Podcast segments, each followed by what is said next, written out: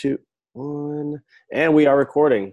Uh, welcome everybody to the Barbell Nerds podcast. Uh, I'm Sean Fantuzzi with my co-host Will Rattel in the uh, not so cold yet North Dakota. Not yet. Getting there. Uh, and today we have David Kitchen on the podcast today. Um, Dave, welcome. Fired up, man. Thanks for having me, brother. It's uh, it's exciting, man. I, I see what you guys been doing. I know we've been in contact for a while, so I was excited to see you starting up 2Z training and all that. I was, I was jacked up, man. So I've been following the journey, and I'm happy to be here. Nah, appreciate it, man. Appreciate it. We're just trying to provide some good content, some good conversation for everybody, right? Well, that's right. That's all it is. But anyway, uh, why don't you tell the listeners who is David Kitchen? Yeah, man. So, uh, kind of a, a, different path than a lot of people. Um, came out of school, you know, the business degree, and wasn't sure what I wanted to do. Found strength and conditioning. Um, not so much found, but fell back in love with the barbell. Um, and you know, that was my vehicle for the last seven years now. Uh, I've been a college strength and conditioning coach. Stops at every level from high school to you know D1 FBS football and and kind of everything in between. Some mid-major schools and it's been an awesome experience. Um, you know, obviously with with this coronavirus, everybody's kind of had some time to to do some soul searching, and and you know, I'm not exempt from that, and I don't think anybody should be. So, you know, during this time, I kind of have been batting around a, a, business idea for a little over a year now um, about going into leadership development and really focusing on that. And I finally decided, you know what, it's time to take the jump and, and make some changes in my life. And so I transitioned, um, actually started a business back in June um, didn't officially launch until about August, uh, but Edge Leadership Academy is now live. So I'm, I'm primarily focused on that now.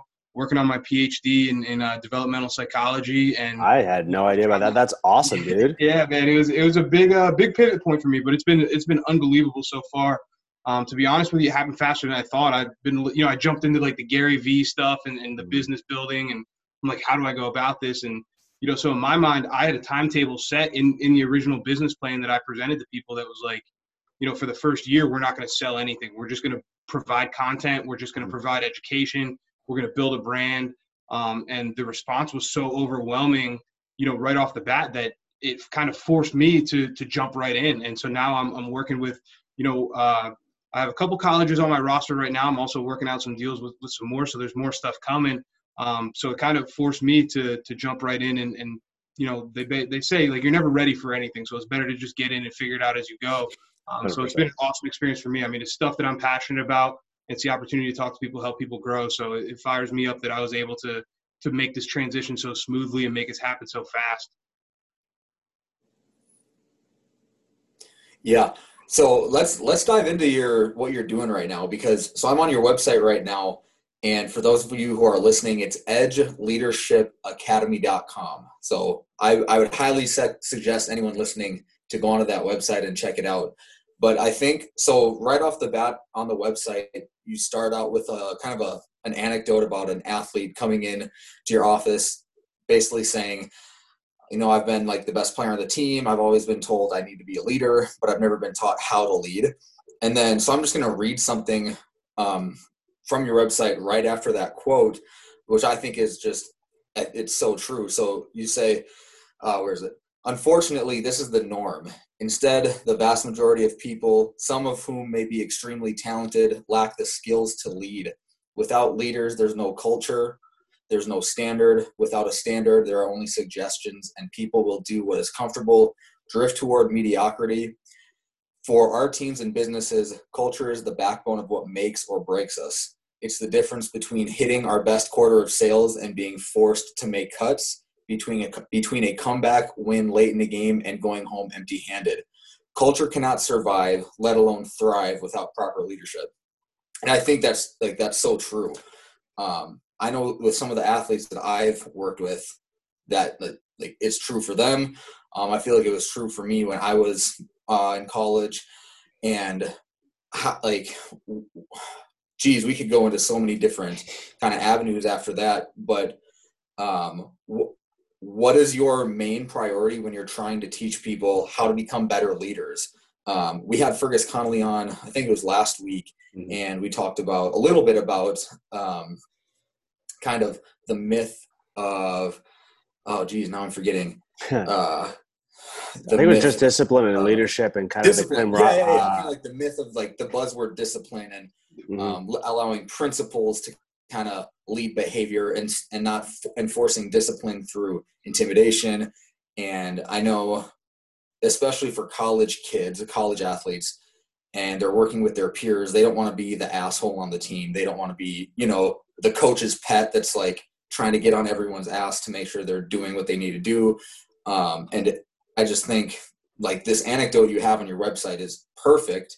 And what what do you think is the best way to go about teaching these leadership skills while also not um, conveying a message that you are superior to your peers on a team? Does that question make sense? Yeah, yeah, definitely, man. I, I think it's twofold. I, I think it was kind of born from this idea that you know a lot of times people who we look at as leaders and who we get into these these leadership roles, it's the person with the loudest mouth, it's the most talented, it's you know people that fit this kind of our generic thought of what a leader should be, right? And and so I kind of got away from that, and I really thought to myself, like in my mind, leaders are built, not born.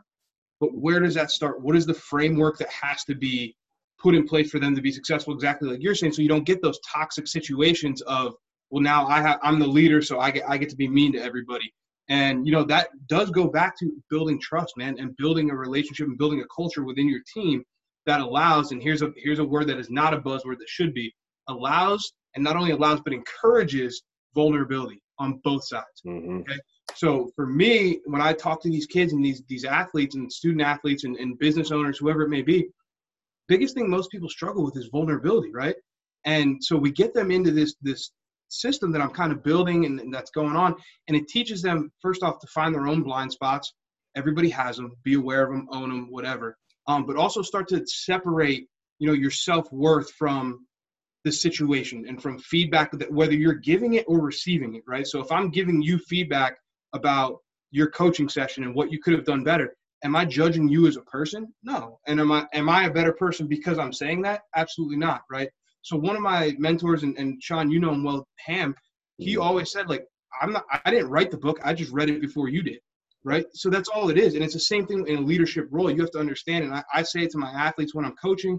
And now I say it in my business, like, I'm not preaching from a mountaintop. I'm preaching from the same valley that you're in. I'm just a couple steps ahead of you. The only mm-hmm. way that you can get people to listen to that message, though, is to have a true relationship with them and a connection, not just communication, connection where they mm-hmm. know that at the end of the day, you're doing this for their best interest. Now, that's a hard thing with all the social pressures that our, our student athletes are facing and, and within an office environment, if it's a business, um, within you know the staff dynamic if you're a ga or, or, a younger assistant how do you lead that's tough and i think a big piece of that is just building that that courage really to be able to put yourself out there and understand that this isn't going to make or break you um, when you give feedback, how it's received. You know, we had a situation in one of our our teams that we're working with where somebody gave feedback, but then immediately went to another member of the team who wasn't on the leadership council and asked their opinion. And you know, me and the head coach discussed this, and I said that's going to happen because these kids want to be accepted. They want everybody on some level. Simon Sinek says it. Um, you know, there are a lot of different authors that say it.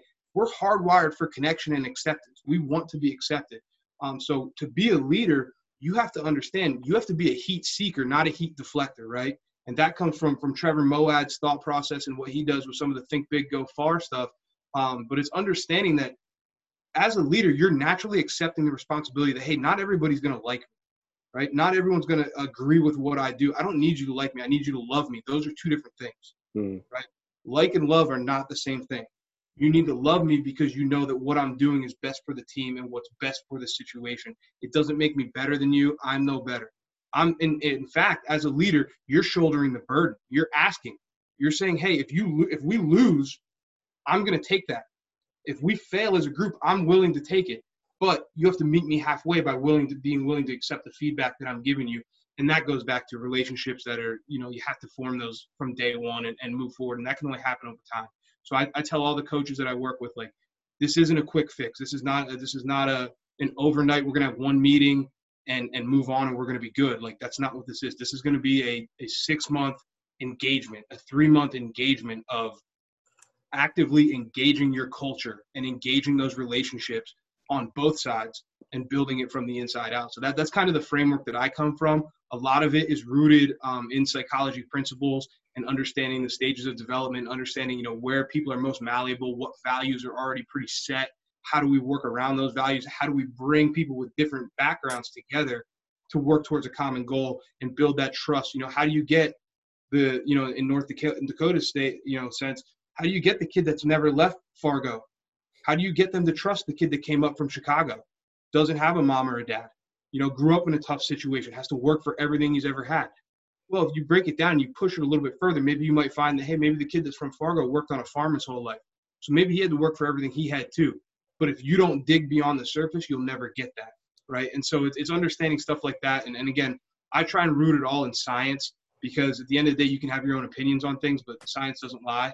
Um, so I try and base everything off those principles and, and really try and create a situation um, and a jumping off point where I allow the student athletes to talk. It has to be a two way discussion. I don't go into any of my my workshops and just talk to people. It's always let's discuss this because I want to hear what they're thinking, and that allows me then to build off of it and pull things out that maybe weren't originally going to be talked about.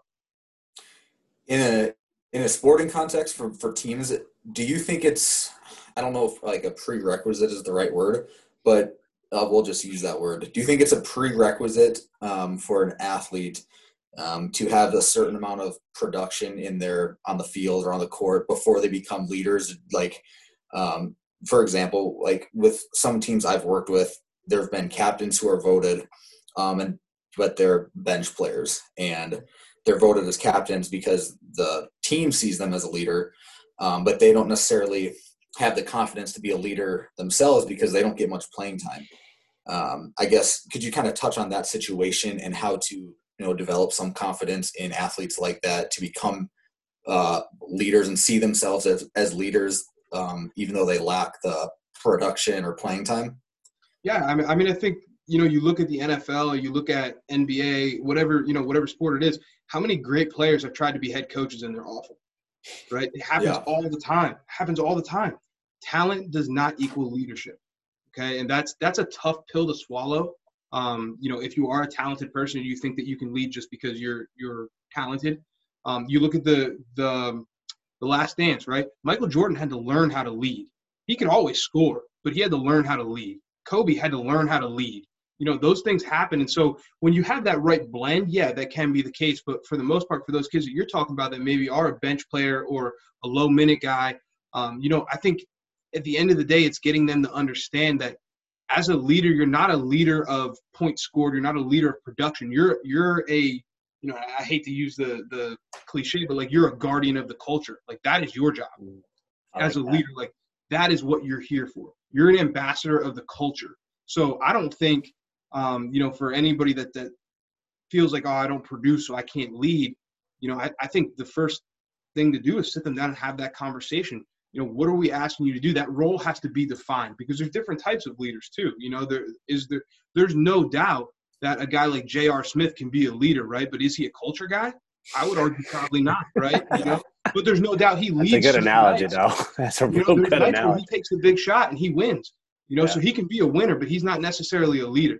Um, and so I think it's it's having a clear expectation with the student athlete of what do we expect from you in this leadership role you know, and getting them to understand that, and then finding out if they buy in or not. There's going to be cases where you think a kid is an excellent candidate for leadership, and they don't want it because that's that's a missing piece that people think like you're not given leadership responsibilities. You have to take them, and you and I don't mean that in the in the sense of taking something that doesn't belong to you, but I mean you have to be willing to shoulder that burden.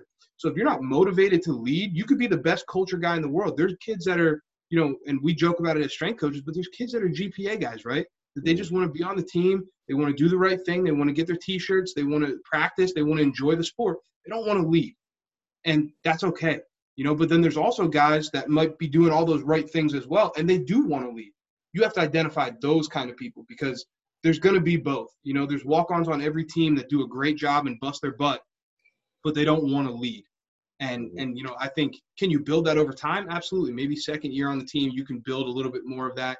Um, but I think we have to put them in situations and find it out because I think you know as as kids nowadays, like you're not putting those leadership roles the same way we were. Like think about when you were young, you put you want to find out who a leader is, put 12, you know, nine to 11 year olds on a on a um, concrete surface, hand them a kickball and a piece of chalk, and I bet you find out real quick who the leader is. That doesn't happen anymore.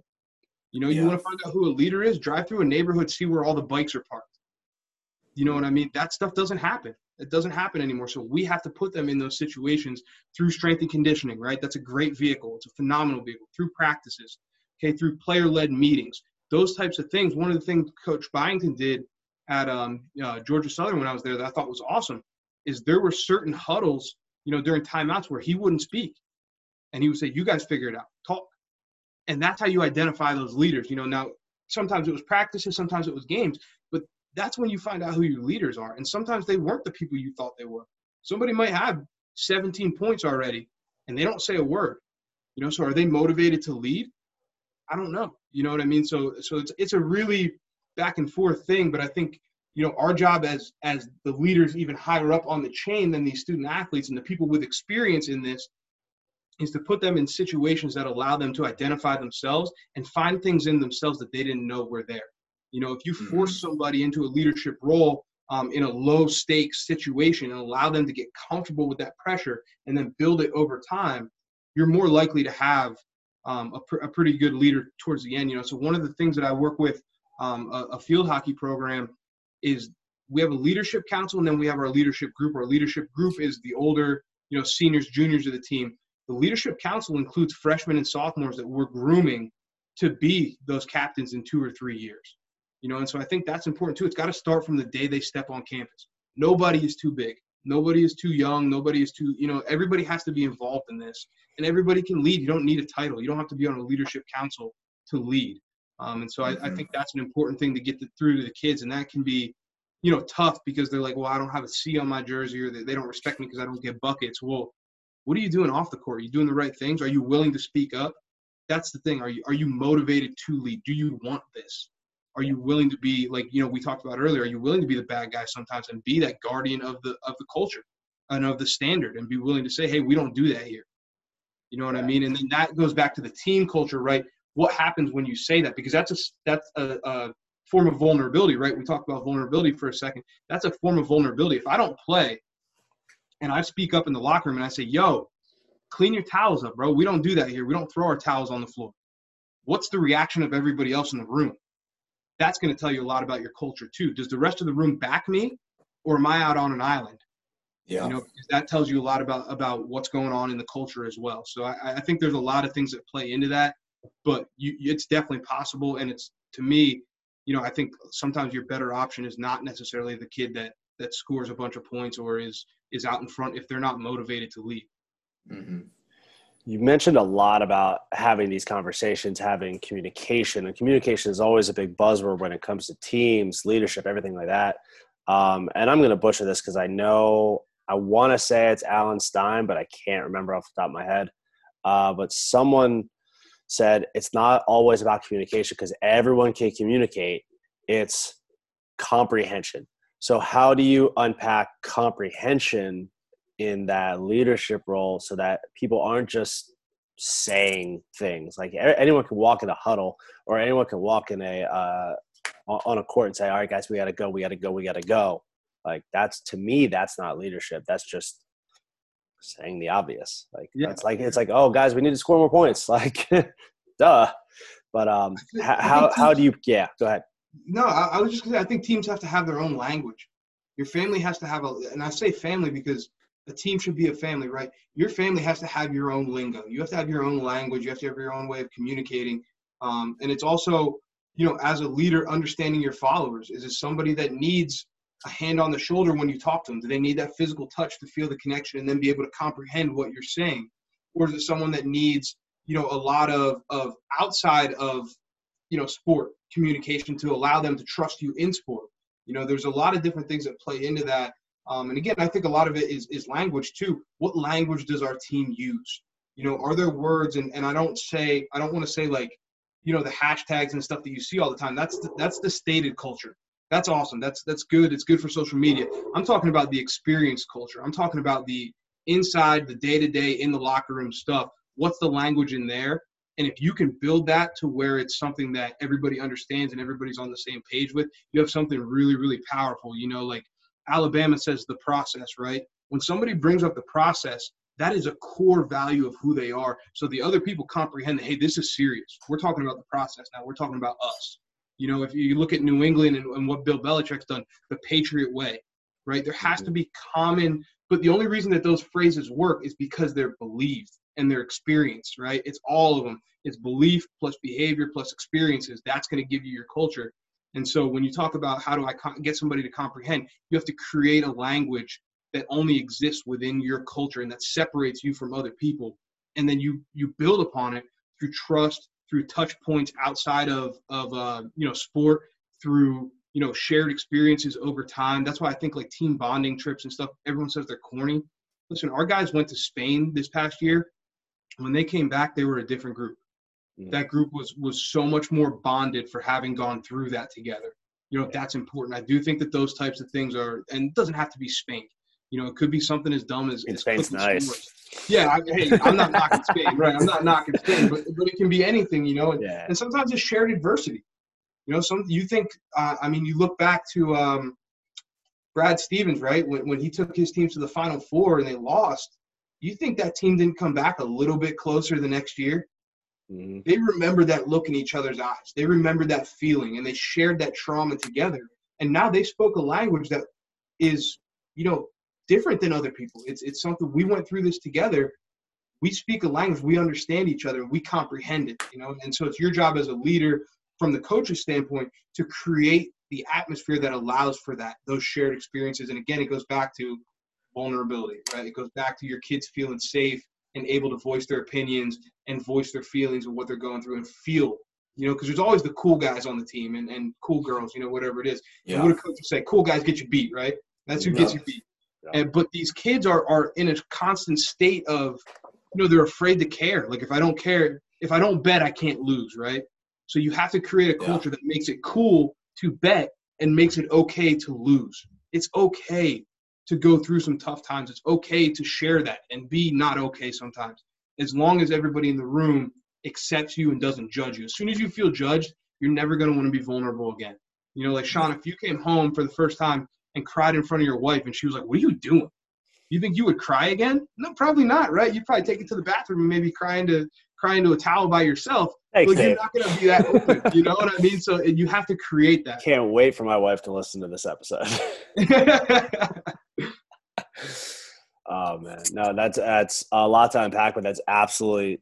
I could not agree more. The the common language thing is vital when it comes to any sort of camaraderie, teamwork, leadership, anything like that. Um, couldn't have said it better.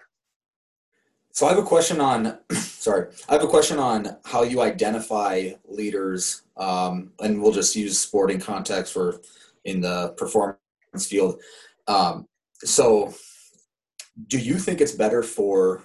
I guess maybe it's not better, just maybe be context dependent. But um, as far as letting leadership or letting leaders just emerge organically within the the the team dynamics, or as a coach, do you would you prefer a coach to identify leaders and in a way set titles for certain athletes as leaders you know what i mean and I, yeah. and i'm sure you're familiar with uh, jordan peterson if you've if you've if you've read if you've read his book uh, the 12 12 rules of life he kind of talks about how um, in every single kind of social context that people identify uh, automatically kind of identify themselves in this hierarchical um, system where there's whatever. I i don't want to butcher it so i'm not but you probably understand what i'm talking about. How much how much do you think it's the coach's job to identify leaders and make it known to the team that athlete a b and c are the leaders of the team or allow the leadership the leaders to just organically emerge and then they just kind of figure it out themselves so like anything in sports performance i'm going to give the answer it depends um, you know, I, I think there's times where it's so clear cut. There's certain guys that are just leaders. It's just who they are. It's what they do. Um, we had a guy on our, our team at at uh, Georgia Southern, Isaiah Crawley, and and he he was just a leader. It's just who he was. Um, you know, and then we have other guys that like just kind of emerge over time. But I do think as coaches, you know, there's a couple humility points for us where we need to understand we don't always know best. We know what Yeah. face of that athlete we see.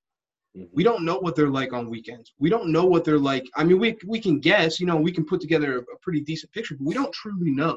Do their teammates? Because if we pick a kid and we're like, hey, this guy leads during practice, he leads during you know games, he's always the first one in the facility, whatever. But he's a complete asshole outside, and we don't know that. Mhm. And you know, the, or he slept with with you know someone's girlfriend on the team.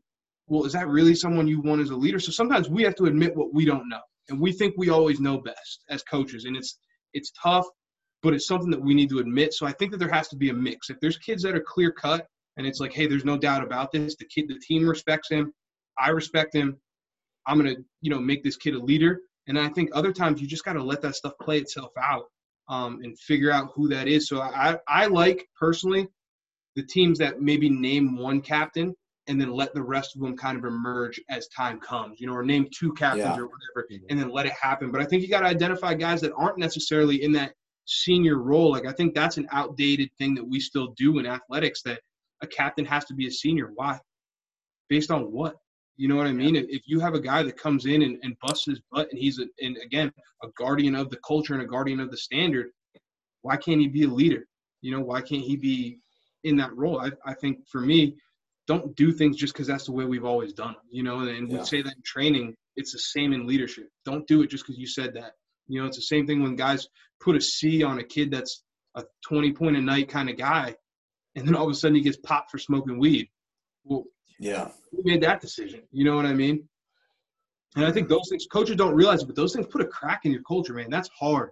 That's hard. No matter what you do after that, you're putting a band aid over a bullet wound, man. Yeah. No, that's that's a hell that's a hell of a point. Um, I you can tell just from hearing you talk, you're obviously incredibly passionate about this. Like, where did I guess you, you've had a couple years, obviously in the strength and conditioning field. Where did this kind of passion for leadership stem from? Like, what? And I'm going to use a phrase I love to use. What sets your soul on fire? Oh man. Um, honestly, for me, it goes way back. So this is a story not a lot of people know. This might actually be the first time I'm saying it out loud. So uh, get ready, buckle up. Um, going all the way back to high school, I was a uh, I was a good high school football player. I was an awful college player, good high school Yeah. player. Um, in my senior year, we voted for captains, and everybody voted. My head coach called me in the office. He said, "Let me ask you this question first. Did you vote for yourself?" I said, "No." And he said, "Okay." He said, "You're not a captain." He said, but if you change your vote and vote for yourself, you will be. What do you want to do? I said, no. I said, if my team doesn't see me as a captain, then I'm not a captain. It's that simple. I was a three-year starter on, on a very, very good team. Um, but I felt like if I didn't earn it, it wasn't mine, you know? And so that laid dormant for years, that, that conversation, you know, it never really materialized into anything. Um, I tried my best to lead on and off the field during that season, and I did a good, decent job. Um, but then years later, I got into the college setting and I start coaching and I'm being around these kids. And I just, this burning question just keeps coming up like, why can't we lead? Why can't these kids lead? Why don't they get it? What, it, what is it? Where's the disconnect? You know, because you always hear coaches say, we need more leaders. We need this, we need that. It's like, but who's teaching it? Who's teaching? I didn't know how to lead. I had no idea. You know, and and I kind of launched elective in college either. So right yeah there's no there's no playbook to this stuff Right. there's no right or wrong and, and i think you know i have a deep deep passion for like self honesty and self awareness i'm like that like you said lights your soul on fire like that's it like i joke and it's a joke but it's not i'm okay with deception uh, there's times where you have to be deceptive to the outside world i'm not okay with self deception don't lie to yourself Mhm. um, and so i think to be a good leader, you have to be brutally honest with yourself. You have to be willing to make some tough decisions and look yourself in the mirror and be able to separate that decision from your self worth. And that really interests me. People that are able to do that on that level and then get other people to get on board and, and follow that, that jacks me up. Like, I'm like, dude, if you can get people to commit to being the best version of themselves, regardless of whether it's good or bad for them, that's unbelievable. Like Mhm. I'm like, that is awesome. When you have guys that, you know, a Nick Saban or those type of people like that can convince a kid that was a five star recruit to switch positions because it's better for the team. Like, I mean, that's to me, that's really impressive, you know. So I, I just think it, it just became an obsession, I guess, of figuring out where does this come from.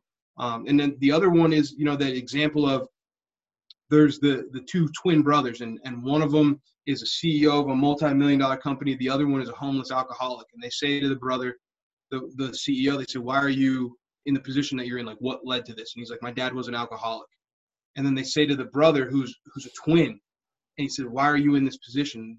The homeless brother says, "My dad was an alcoholic." Mm-hmm. So that really like I read that and I think it was on Instagram or something, but it just burned me, man. I was just like, why? Like what like what creates that? And and the PhD and going down that rabbit hole is because I want an answer. I want to know. And maybe I won't ever figure it out, but I'm selfish. I want to compete and I want to I want to be the one to figure it out. You know, so that's that's where that all comes from, man. That's what what burns me up about this thing. I'm just about people maximizing their gifts. Like you have a responsibility. You were given something that other people weren't given whether it's athletically, business, you know, intelligence wise, what, whatever it is, you were given a set of gifts. You have a responsibility, and it's downright disrespectful to not maximize that. So any way that I can help somebody maximize their gifts, I'm I'm in. I'm sold. Very cool. Mm-hmm. Sean, how much time do we have left? I do uh, have six, so we're good. Okay, so just kind of like my last quick question for you, David. Um, you briefly mentioned um, psychological uh, science principles as far as uh, leadership qualities or leadership traits. Um, what are those principles that you base your work on? Yeah, uh, so a lot of it is kind of taken from framework that's happened over the years. So you look all the way back to like, you know, there's there's some principles from the nature nurture debate. There's some stuff from uh, Erikson's, you know, hierarchy of of uh, human development and the stages of human development, and kind of those principles of the, the traits and the things that you learn early on. Um, I take some stuff from some of the, the parenting science um, and the different parenting styles. Um, really, man, I, I, pull from everywhere. I'm not going to lie to you. I mean, I read, I just read uh, Brene Brown's work. You know, she obviously she wrote the book Daring Greatly, um, but her research is phenomenal on vulnerability. So I take stuff from that. I take stuff from marriage counseling. I take stuff, you know, I'm all over the place. Anything that is going to help me understand people better is going to help me build better leaders.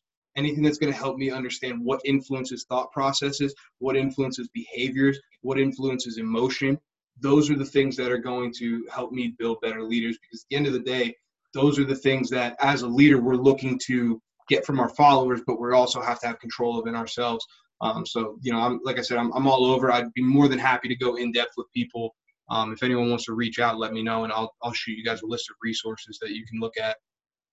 Yeah, we'll awesome. pop your we'll pop your contact information in the show notes and everything like that. Absolutely. Um, you mentioned a couple different books along this podcast. Um, I know specifically, and I want to know if you've ever read uh, "The Leader with No Title."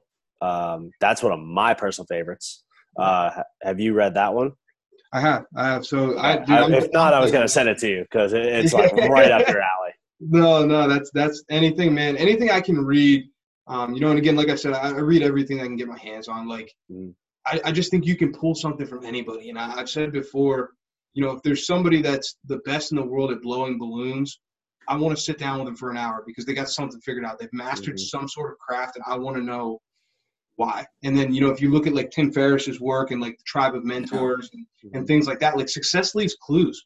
So many, all those people are from different walks of life, but there's so many commonalities and common threads between successful people um, that I find that stuff really, really interesting. So I, I, try not to to narrow the scope too much. And even when I was in strength and conditioning, I always had a rule. It was one strength and conditioning book, two books outside. One was leadership, one was for me. Um, and, and that was always, you know, the way I, I rolled through it. Yeah, dude, passion speaks, passion speaks the same language uh, in my book. Anyone that has a passion for something, like we're gonna we're gonna get along great because we're both gonna be passionate about something. Um, and, and, it's scary because there's people that go through their whole lives trying to find that, Mm-hmm. And I think passion is kind of pushed down by a lot of people at times where it's like you're not I, I guess you're looked at as like obsessive or you know, the, the, the curve wants you to come back to mediocre. The curve wants you to to sink. And so yeah. anytime somebody's passionate about something, I'm like, dude, let that out, bro. That's special. Like that's guard that. Mm-hmm. Like fight for it. You know what I mean? So when people say like, what do you stand for? I hate it. Don't ask me what I stand for. What do you fight for? What do you like? Who do you want to be? What are you about? You know, I, I love that stuff. You, you stand you stand for your heavy deadlifts. That's exactly hey, what you stand for. it's not what it, it, ain't what it used to be, buddy. It ain't pretty right now. awesome, dude. So as we uh, as we close up here, uh, we love to ask our guests one final question. Uh, if you could recommend someone for us to reach out to to have on our podcast, uh, we greatly appreciate it.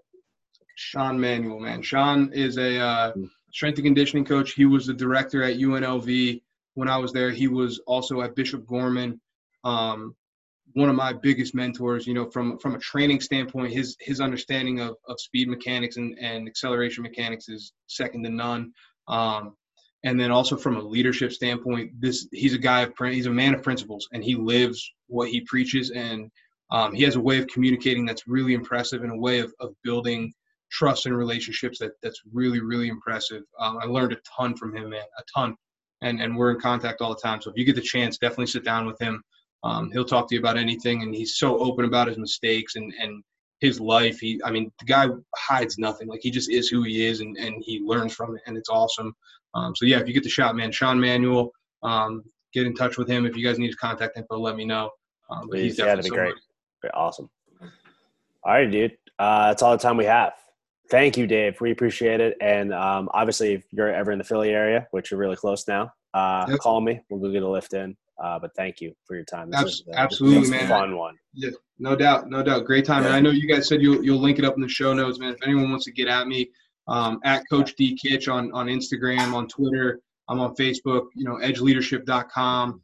Um, we have an Instagram and a Twitter as well, so follow all that stuff if you guys want. And feel free to reach out, man. I love talking this stuff. Anyone will talk shop, I'm always around. Awesome. awesome. Thanks a lot, dude. That was some good stuff, man. Awesome. Man. Appreciate you guys. That was fun. Appreciate the time.